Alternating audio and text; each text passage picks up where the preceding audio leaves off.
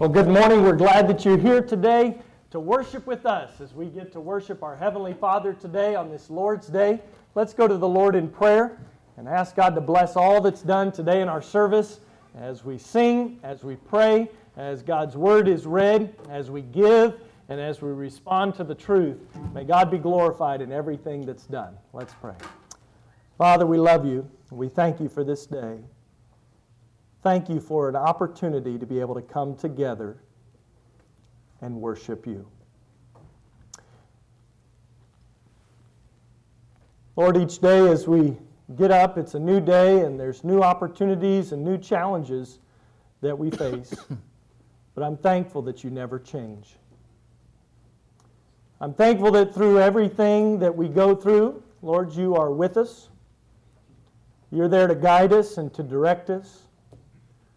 Lord, you are all powerful, all knowing, and you are always good. Today we come to you to worship you in spirit and in truth. Lord, please work in our hearts today. We need to hear from you. May we go from here not the same as we walked in, but changed to be more made into the image of Jesus Christ. Lord, I thank you for our church family that's gathered here today. We thank you for the guests that have joined us today.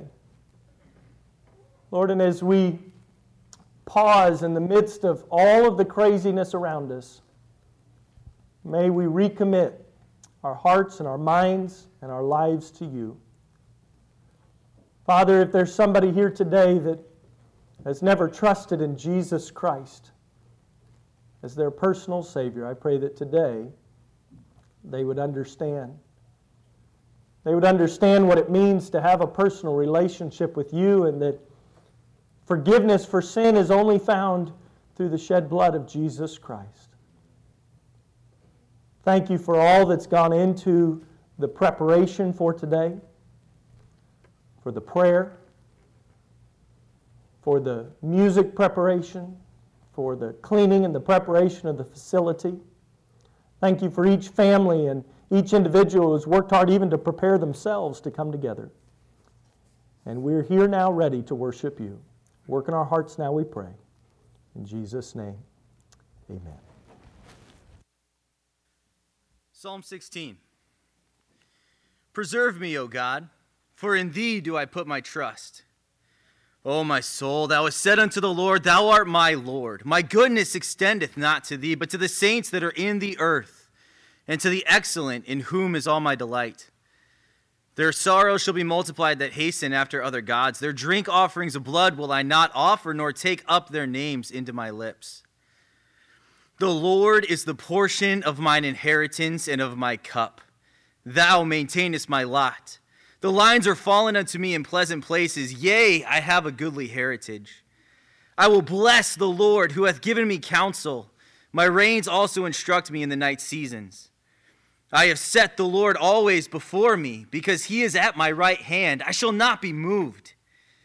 Therefore, my heart is glad, and my glory rejoiceth. My flesh also shall rest in hope. For thou wilt not leave my soul in hell, neither wilt thou suffer thine Holy One to see corruption. Thou wilt show me the path of life. In thy presence is fullness of joy, and at thy right hand there are pleasures forevermore. Colossians chapter number 3. I'm not somebody that enjoys getting up early and going running. Maybe you can tell that. Maybe some of you do. Although looking around, I kind of doubt that most of you do.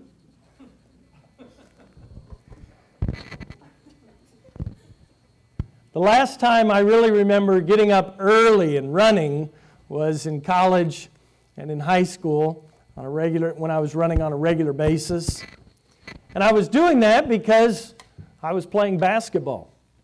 And uh, I wanted to be able to run up and down the court and stay in shape. Now I've moved to the level where I've become a legend in my own mind.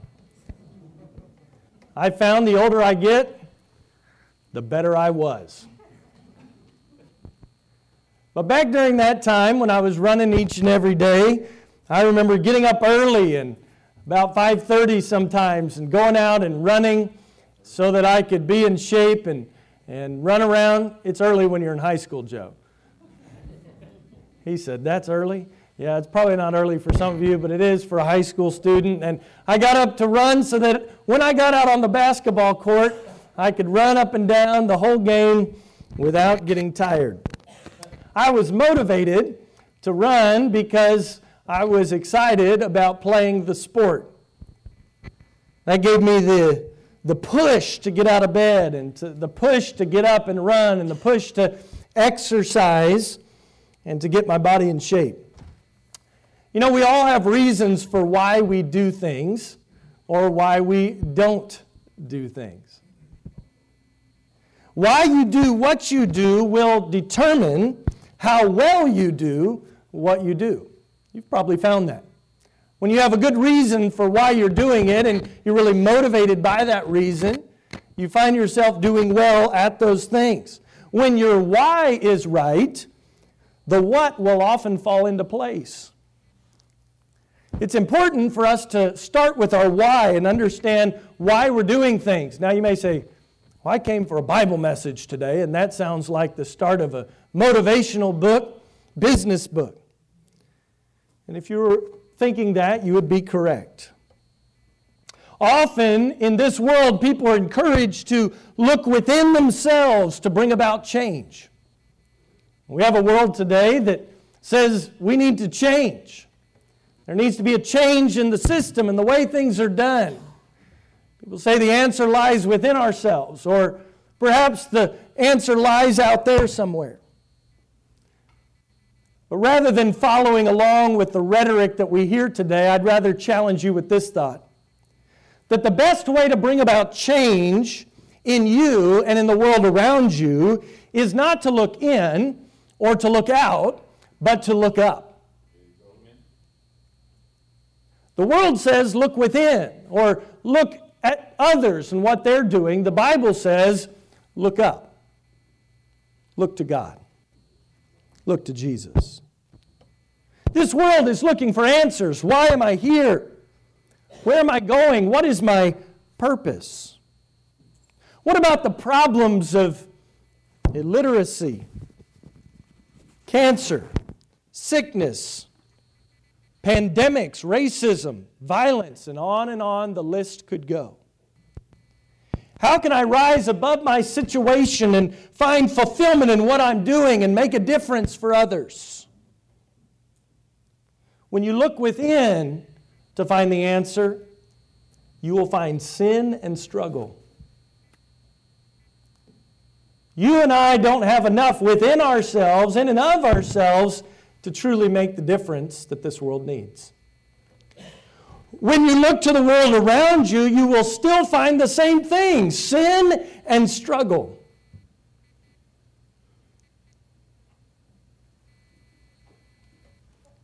In Numbers chapter 21, the story is told of how the children of Israel were dying because they were being bitten by fiery serpents that God had sent in among them to bring judgment on the nation of Israel because of their sin.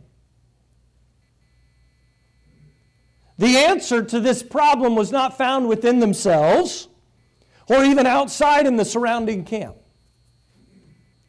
If you remember the story, the answer was found as God told Moses to erect a snake up on a pole. And this was a picture of God's salvation. He told the people if they would but look up, they would live. Jesus Christ himself referred back to this story in John chapter 3 when he was speaking to Nicodemus. Remember Nicodemus? He was that religious man, highly educated, a man who knew the Old Testament law backwards and forwards. He was very religious. He looked good on the outside, he followed the commands of the Bible, and yet here was a religious man, an educated man, but a man who didn't have his sins forgiven.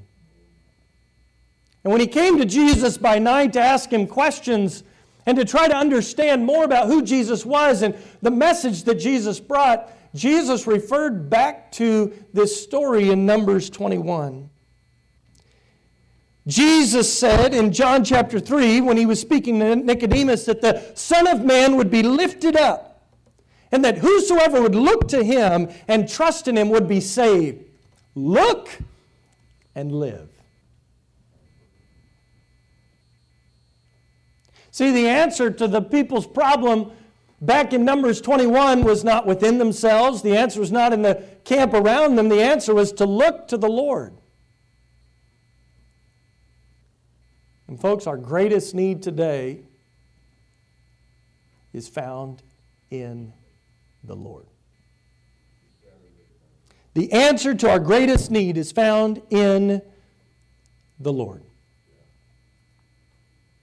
I want to help you this morning as you consider why you do what you do and what you're living for. To inspire you, to motivate you, to encourage you to live the life that God has for you. As we look at this passage of Scripture together in Colossians chapter 3, I want you to consider what you're living for. Let's look there together. Colossians 3, verse 23 through 25. The Bible says this, and whatsoever you do, do it heartily. As to the Lord and not unto men. Knowing that of the Lord ye shall receive the reward of the inheritance. For ye serve the Lord Christ. But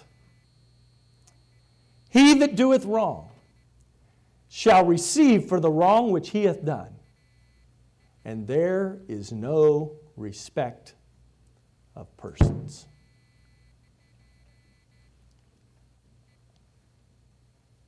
I want you to consider this thought with me this morning that because our Master, our Lord is Christ, and because He offers a great reward, you must be motivated by what the Lord has done for you to work for the Lord with all of your heart, for Christ, and not for man. I think in these verses we can see four reasons for sure of why Jesus is the reason for living. He's the reason that we live, He's our focus in all that we do. We see the first one in verse 23 when he says, And whatsoever you do, do it heartily as to the Lord. Jesus is the reason for living because he is the Lord. He's the Lord.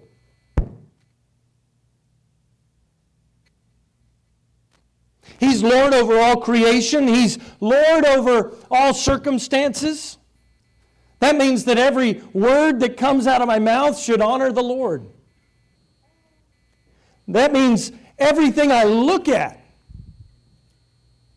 should honor the Lord. That means how I spend my time should honor the Lord.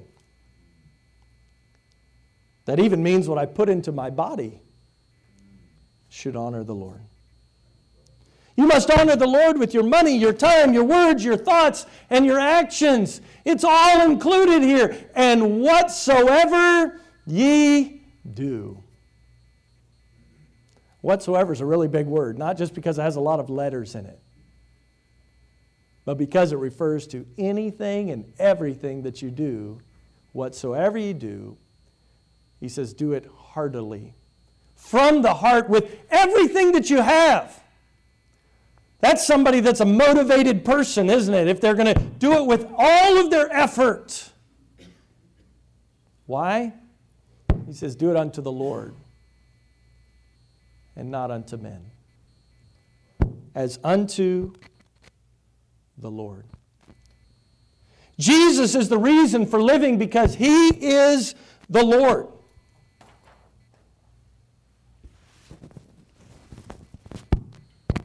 I don't know why that keeps banging and bumping around. I'm going to give it a couple more minutes and then I'm going to switch a microphone. If that doesn't work, you can bring that one if you want. It's distracting me, so it might be distracting to you. Let's try this instead. I think this is an important message for us today, and that uh, even though we're working through masks and all these other things, those aren't our enemy for the message that God would have us to hear today. We wrestle not against flesh and blood, but against principalities, against powers, against the rulers of the darkness of this world, against spiritual wickedness in high places.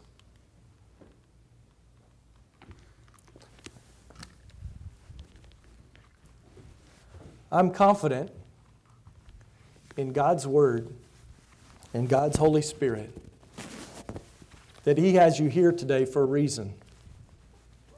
And we'll work through microphones that don't want to work. We'll work through the uncomfortableness that might be wearing a mask on your face. We'll work through the concerns of what sicknesses and viruses may be floating around. Because what God has called us here to do today is worth it. Amen. Coming together to worship God is a privilege.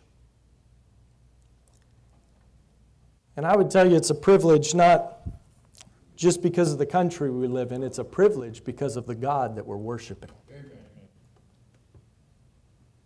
Often we think as we look in our country at the freedoms that we have, and we should be thankful for them, and we should exercise them, and I think we should stand for them. But we don't have these freedoms just because we live in this country. We have these freedoms because of who God is. And no matter what may come in our country or in this world, we can still worship the Lord in spirit and in truth wherever He puts us, in whatever circumstance He puts us, because that's a direct personal relationship with God. And no government, no sickness, no distance can keep us from that opportunity to communicate with God. Because as a Christian, we have the Holy Spirit dwelling within us. We have Jesus Christ, who we're about to talk a little more about here, as our intercessor, making intercession for us. And we have an almighty heavenly Father who's in control of all things. Even if you were to lose your life, as a Christian, it doesn't take away your ability to worship. In fact, it improves your ability to worship. Paul said it this way For to me to live is Christ, and to die is gain. May we not think so highly of our lives that we would allow anything to come between our opportunity and our privilege to worship God. Jesus is the reason for living because He is the Lord. The Lord of everything deserves your all in everything that you do because He's Lord of all. The Lord of everything deserves more than any man or woman or boy or girl. I think it's very important, though, to make sure we understand what that includes. He says, And whatsoever you do, do it heartily as to the Lord and not unto men. Now, when I first read this verse, my initial thought is, yeah, don't, don't serve anybody else, serve the Lord. And I think about all those other people outside that I could be serving. But I think as individuals, perhaps the person we struggle in the battle of who we're going to serve and who we're going to worship and who we're going to follow is, generally speaking, not the person out there and over there. It's the person right here. Perhaps we struggle in our self worship more than struggling with worship somebody else out there. Think about it. Who do we often spend the most time pleasing? Is it somebody out there or is it this person right here?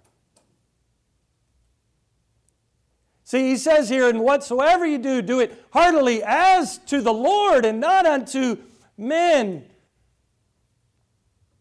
And I would encourage you as you look at that, be willing to write your own name in that spot.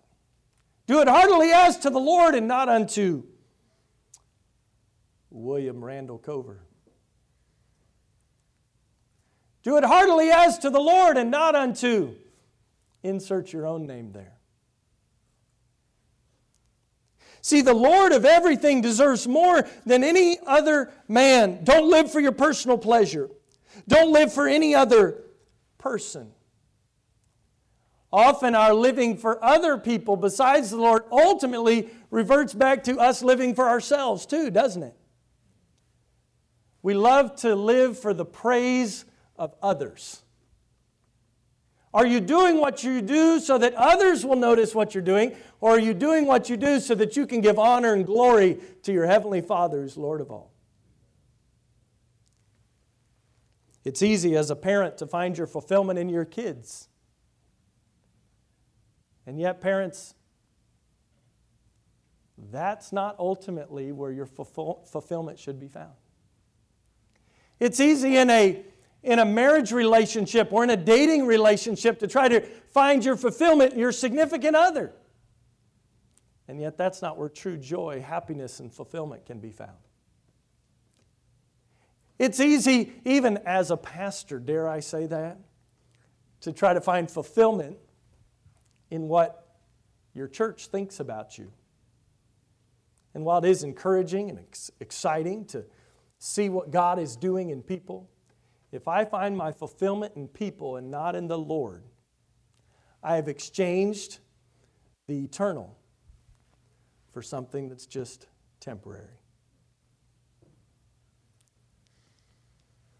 He says, And whatsoever ye do, do it heartily as to the Lord, and not unto men.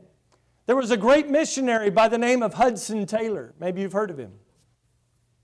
God used him in a mighty way to take the gospel to China. He was the founder of what's known still to this day as the China Inland Mission. Thousands upon thousands of missionaries have gone and served, and tens, probably hundreds of thousands over the years have trusted Christ as a result of the work of these missionaries. Hudson Taylor went when it wasn't popular. He went when it wasn't easy. He went when everybody else wasn't going. He was the, one of the first. And he made this statement later on as people were discussing with him and asking him, how, how do you know that you can go and how can you do these great things? And Hudson Taylor said this God is either Lord of all or he is not Lord at all. Think about that statement for a minute. He is either Lord of all or he is not Lord at all. Folks, may we not treat our Lord, our, our God, as just another one of many gods that we can pick and choose our allegiances when they so meet whatever desire or fancy we have at that moment. That, but that whatsoever we do, we would do heartily as to the Lord, the one Lord, and not unto men. Jesus is the reason for living because he is Lord of all. Number two, look at the next verse. Knowing that of the Lord ye shall receive the reward of the inheritance. Here we find our second reason for why Jesus is the reason for living, why is our motivation for everything we do. Not only is He Lord of all, but also He's the reason for living because He gives great rewards. He calls this reward, though, something very specific. He says, the reward of the inheritance. I think this is important to consider what this inheritance is. and why it's so special. This reward is an inheritance because it cannot be earned, it can only be received. What we earn is not an inheritance. In fact, the Bible says what we earn by our actions is death. Romans 6:23 for the wages of sin is death. The payment for what you've done is death. It's separation from God. We don't often like to think of things in such a stark way, right? This seems very harsh and cold. Don't think of it as harsh and cold. I, I think of it as being very clear. Don't live your life just sort of hoping to get by or trying from day to day to say, well, what am I motivated by today? What's going to help me today? No, rather, it's much better to have the clarity of God's Word to be able to guide and direct us for each choice we make, each decision we make, so we don't have to go through wondering, well, should I do this or not do that? Whatsoever you do, do it heartily as to the Lord and not unto men. Knowing that of the Lord you shall receive the reward of the inheritance. This inheritance can only be received, it cannot be earned. The Lord gives life. The gift of God is eternal life through Jesus Christ, our Lord. Eternal life is the greatest gift in all of the world. Not only does He offer us eternal life, but He's preparing a place for us called heaven. And I think it's important for us to understand that that's an additional benefit of this inheritance. I think it's possible that God could give you eternal life without giving heaven, and yet He's never done that. He's always promised that eternal life comes with heaven.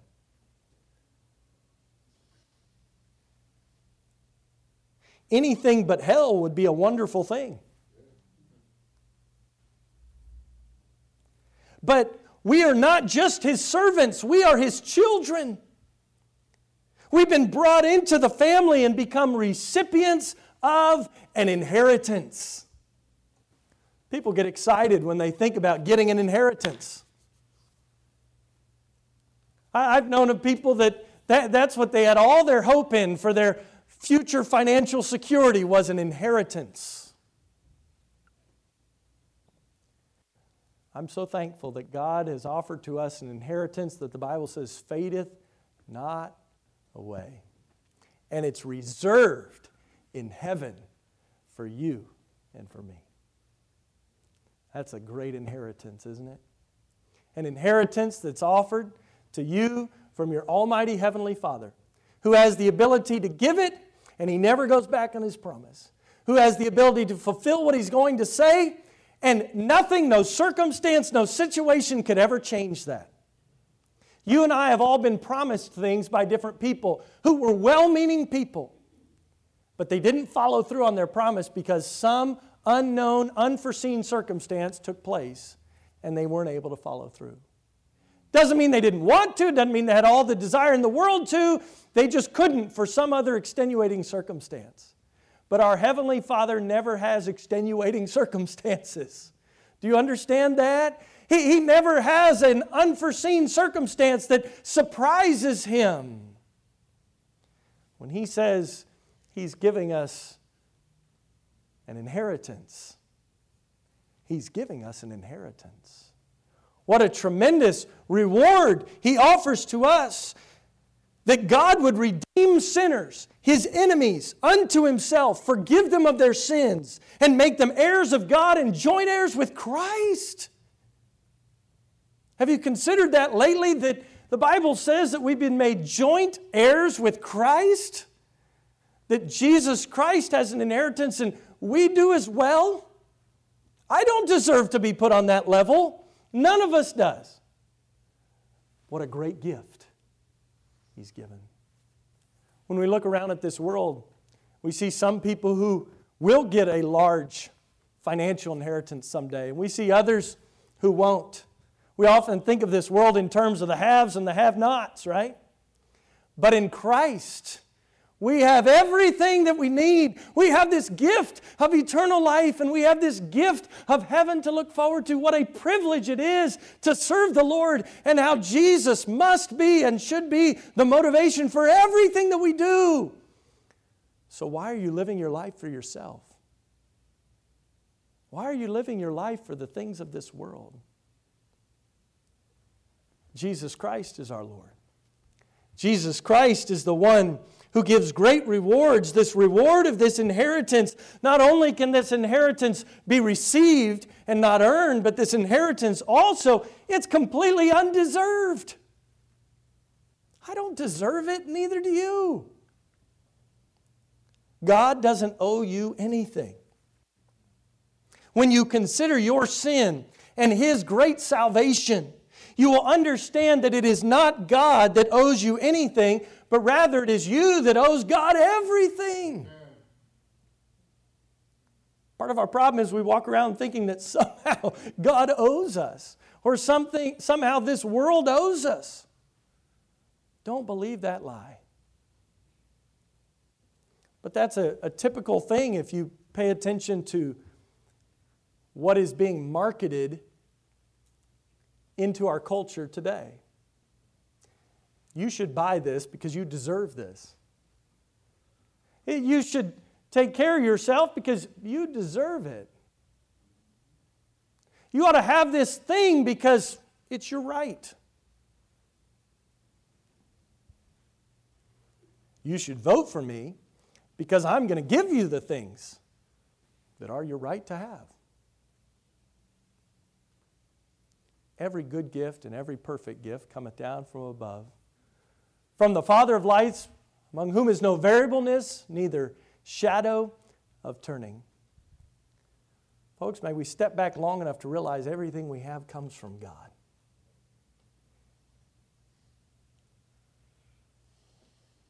Gives you a good reason for living, doesn't it? We shouldn't be confused in our purpose. We shouldn't be confused in our motivation. And yet, so often, people are confused or just don't know. This inheritance is undeserved. Why would you live for someone or something that won't give you anything of value when your Lord will give you the reward of the inheritance, which is life with Christ and heaven for eternity? I love the song that says, Grace, grace, God's grace, grace that will pardon and cleanse within grace, grace, infinite grace, grace that is greater than all my sin. God's grace is greater than your sin. I know you don't deserve it, neither do I. I'm not standing up here as the one to tell you what to do because I have it all figured out. No, we're here together to open God's Word and say, Lord, you're our Lord. What do you want us to do? Lord, with everything that I have, I want to do it heartily to you, not for myself, not for any other person, but for you. You gave your life for me. You died on the cross in my place. You paid a debt that I could not pay. And you've given me an inheritance that I could never earn for myself. Why would you serve anything else or anyone else than the Lord? But, folks, I realize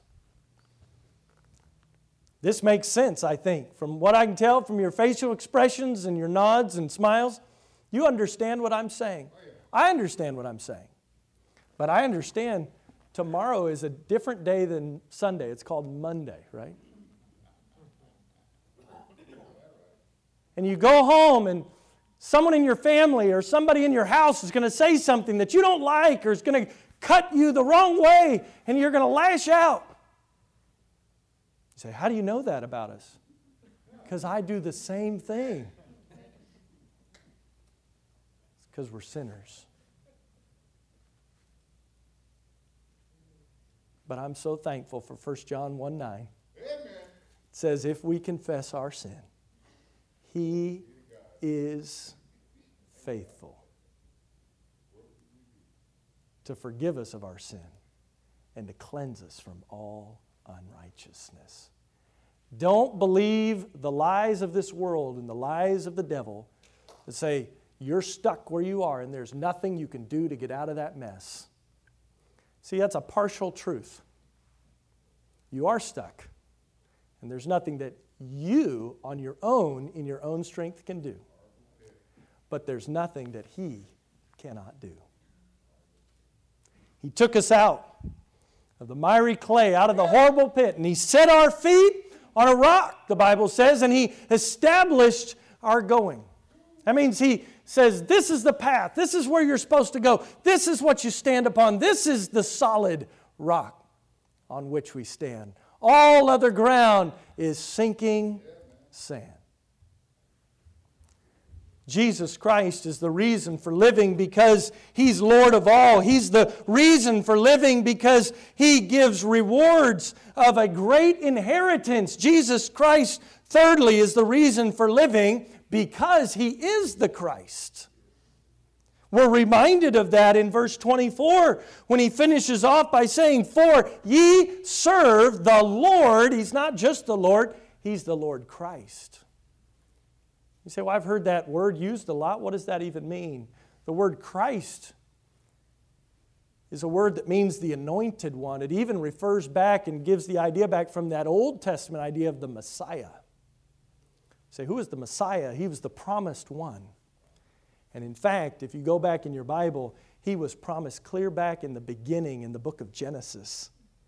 When Adam and Eve sinned, and oh, we like to get frustrated with Adam and Eve. Boy, if they hadn't eaten that fruit, if they hadn't done it, boy, we'd have a lot better place. It's nice to be able to blame someone else for your problems, isn't it? We live in a world that likes to do that even to this day. Problem's not in me, the problem's out there.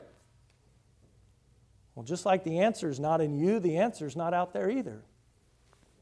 It's up there. You say, in the attic? No. With the Lord. It's found in His Word. He is the Christ. This Messiah was promised. What was he promised? Well, he was promised as the one who would come to take the place of you and me and every person who ever lived when he died on the cross for our sin. He took your place. I was thinking about a song this morning. I was trying to pick it out on the piano, and I need to practice it some more before I can sing it. I was talking about it with somebody in our church the other day. The title of the song is I Should Have Been Crucified. And I should have been crucified. I should have suffered and died. I should have hung on the cross in disgrace. But Jesus, God's Son, took my place. I was guilty with nothing to say. They were coming to take me away. The crown of thorns was meant for me that day. I'm so glad that Jesus came to take my sin away. I should have been crucified. You serve the Lord Christ. Isn't it wonderful to think that we get to serve the greatest servant of all? Getting to serve the greatest servant is more of a privilege than a duty, if you think about it.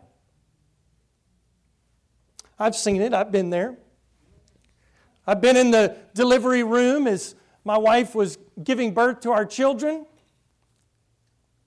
Do you know what I wanted to do? I wanted to be able to serve her in any way possible.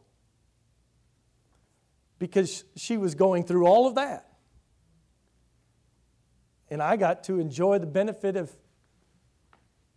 having those children. Do you need me to rub your feet? Do you need me to get you some ice chips? Need me to hold your hand? Ouch, stop squeezing so hard. Yes, honey, it is my fault. I know. No, we didn't say that. Why do you do all that? Because of what she's going through with you and for you. It's a great privilege to serve one who has done so much for you. It's not a duty to serve somebody who's serving you. It's a privilege, it's, a, it's an opportunity. In fact, it's a blessing. It's, a, it's more blessed to give than to receive. We know that to be true. Jesus said it this way in Matthew 20, 28 even as the Son of Man came not to be ministered unto, but to minister and to give his life a ransom for many.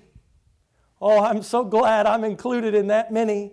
I'm glad that you can be included in that many. If you have trusted in Jesus Christ as your Savior, you're included.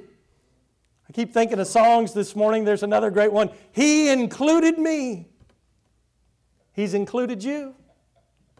He died for your sin. He wants to save you. Have you trusted in Him?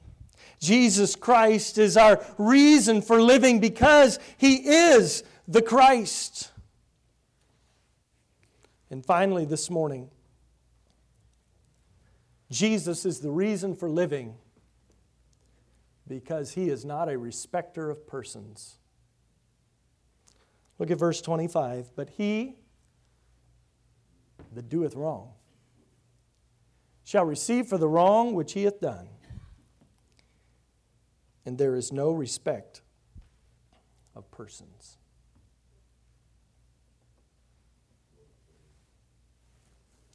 Now, if you look at the broader context here in Colossians chapter 3, he's speaking right in these verses to servants and their masters. Think about this. Paul's writing this letter to the church at Colossae in that church would have been men like Philemon, a wealthy man, and a man like Onesimus, a slave. Slaves and masters in the same church? Mm-hmm. See, it was no longer just slaves and masters, now they're family because they're in Christ. Yes, there are problems in this world, but there is no problem that our Savior cannot fix. How could He bring all these together and put them in one place? Because they had one Lord, one faith, one baptism, one God, and one Father in all. It's our Lord. He's not a respecter of persons. Think about this as he's writing this letter. We know that later, and you can read this in the book of Philemon, it talks about how Paul is exhorting Philemon to receive this former slave back, and Onesimus had most likely stolen money. We know he had at least run away from Philemon.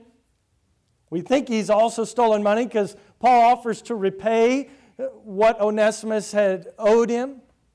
Onesimus is caught, he's thrown in prison. That's where he meets Paul. Onesimus hears the gospel, he comes to Christ, and now Paul sends Onesimus back to Philemon.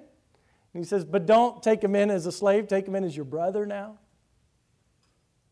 If you think about that, perhaps there was somebody else sitting in the church at Colossae that day when they heard this letter read said, Well, look, Onesimus got away with this, so that means I can do whatever I want. No, that's why he has verse 25 here. He that doeth wrong shall receive for the wrong which he hath done. Onesimus still had to go to jail for what he had done wrong. This is also not an excuse for a master to take advantage of somebody else. See, in our world today, just like in the ancient world back then, there was always that division, right? The haves and the have nots, the rich and the poor, the masters and the slaves. And you were granted certain rights and privileges if you were of a certain status or class. In Christ, He breaks down all those barriers. In fact, He says it this way there's no difference between Jew or Greek or bond or free. We're one in Christ.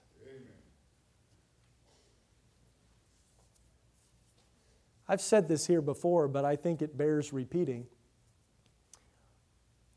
I want what brings us together here not to be our particular opinion about something, not to be just the fact that we all had very similar experiences growing up, not to be the fact that we all think identically about everything, but rather that we all worship the same Lord. And that we realize that as He is our Lord and the greatest priority, the greatest reason, the greatest giver, the greatest Savior that there ever could be, that we would put all of our effort into making Him known and lifting up His name in this community and in this world. God's put you here for a reason. He's put this church here for a reason. But so often, we get caught up trying to please ourselves, trying to please this person over here, asking ourselves, well, if I do this, what are they going to think about this? Instead of saying, God, what do you want me to do?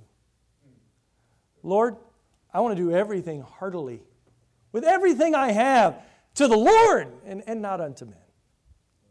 Because I'm going to receive the reward of the inheritance from you, not from myself, not from these other people. Our reward comes from the Lord. And He is not a respecter of persons. Every person that sins deserves death. Rich, poor, every culture, every ethnicity. And the Bible's clear we've all sinned and come short of the glory of God. All will pay the penalty for their sin unless the blood of Christ is applied to their account. And then Jesus Christ, his blood covers all. you will receive what you deserve. Some think they can avoid punishment because of their status. This is not true. Sin always has consequences. Sometimes we feel like when we're being punished that somehow we receive something that was unfair to us. Here's what the devil likes to do when you're going through something hard or some difficulty or some pain, he likes to bring other people around you and you look at them and say, Why is their life so easy and my life so hard? It's not fair. Why do they get some benefits that I don't get? You've got your eyes on the wrong thing, they're on the wrong person. When you live for Jesus and He's the reason for living, some may do right, some may do wrong. It shouldn't affect what you do for the Lord. Some may praise you, some may call you bad names and hurt you. But, but it shouldn't change what you do for the Lord. Some may come along with you and say, let's go and do this together. Others may pull back and say, I don't want any part of that. But it shouldn't change what we do. We should do all to the Lord. Because your master is Christ, and because he offers great rewards, you must work with all your heart for Christ and not for men. So, why are you doing what you're doing? So, I don't know why. That's an answer we hear sometimes, right? If you have children, you've probably heard that. Why'd you just do that? Don't know. not knowing is a reason in and of itself, isn't it? Because he's given us the reason right here.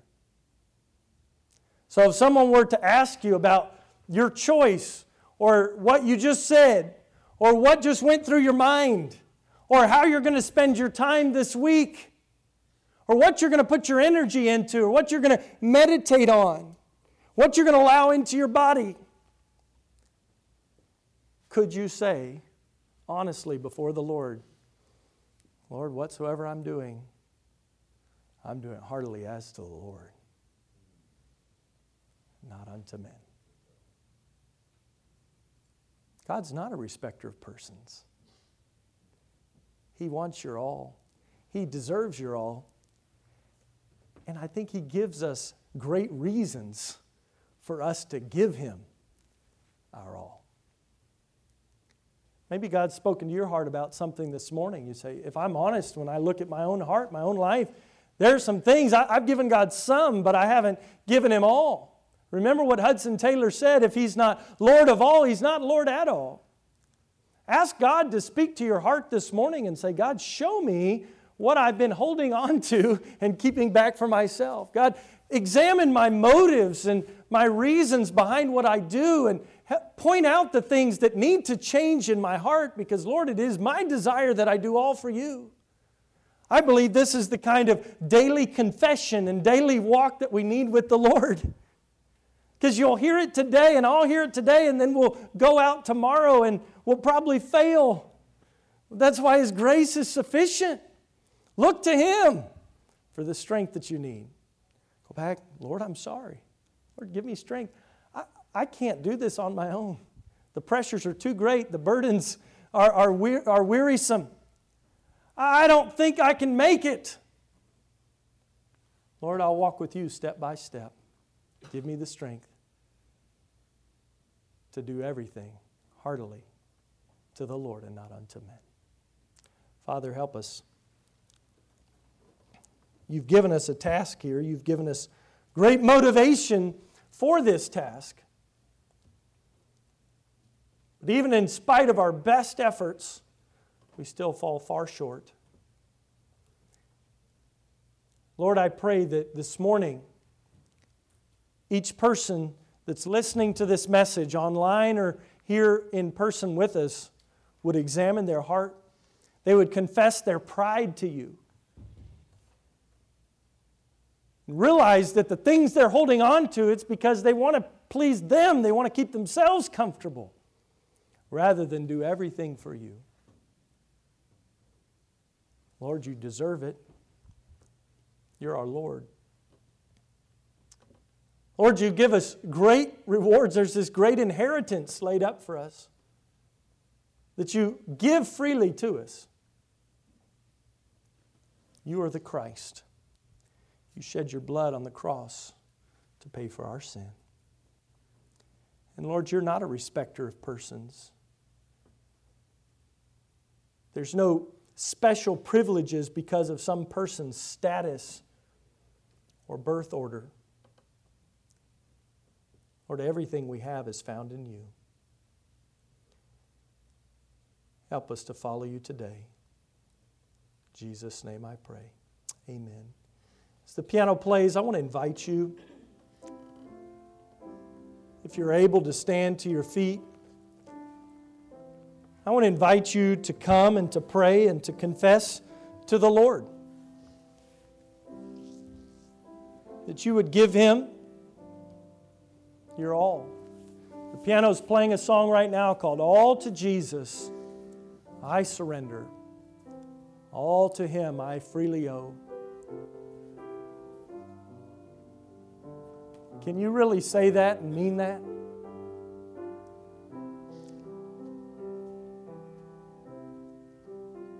Give it to Him.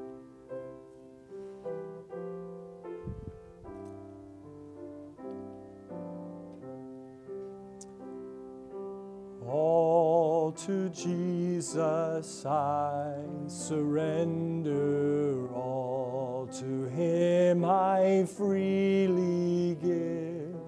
I will ever love and trust Him in His presence daily live. I surrender all. I surrender all. All to Thee, my blessed Savior, I surrender all. Yes, this is a formal time when we're talking about surrender and giving it all to the Lord. But I realize too that this is a process. It happen, we can say in a moment, Lord, I'm giving it all to you, but then to actually go through actually doing that is a day by day, step by step thing. I want to help you in your walk with the Lord. Not just challenge you on Sunday, but as a church, we want to come alongside of you on Monday and Tuesday and Wednesday and pray with you and help you, encourage you, keep you accountable to what God has said. Just a moment after this invitation is done, if there's a way that we can help you or encourage you or something in some way, I'm going to give you a way that you can contact us and let us know. You can talk to me after the service. Talk to one of our other folks that was up here singing and leading and doing some of those things earlier. Take one of the uh, ladies aside if you're a lady and say, I, I need somebody to pray with me. I need somebody to help me. I want to walk with the Lord. I think in the days as we continue to go forward, we're going to find it more and more challenging in our own strength to do what we have to do. Our, our culture is not moving towards encouraging uh, a Christian faith and expression of it. Rather, there's discouragement of those things. It may not be popular to do what's right, it may not be easy to do what's right. It may not be acceptable to do what's right. But we can do what's right with the Lord's help. And following the Lord is the greatest thing of all because not only does He bless us and help us in this life, but He's given us eternal life. And no matter what comes in this life, it's, as the book of James says, just a vapor just like a breath. It's here for a little time and then it vanishes away. Don't live your life for this life, live your life for the next, because that will last for eternity. Father, I pray that each person this morning would surrender all to you, would give their life to you, would walk with you, that you would be their Lord, not just with their lip service, what they say with their mouths, but with their actions in their life. We love you in Jesus' name I pray. Amen.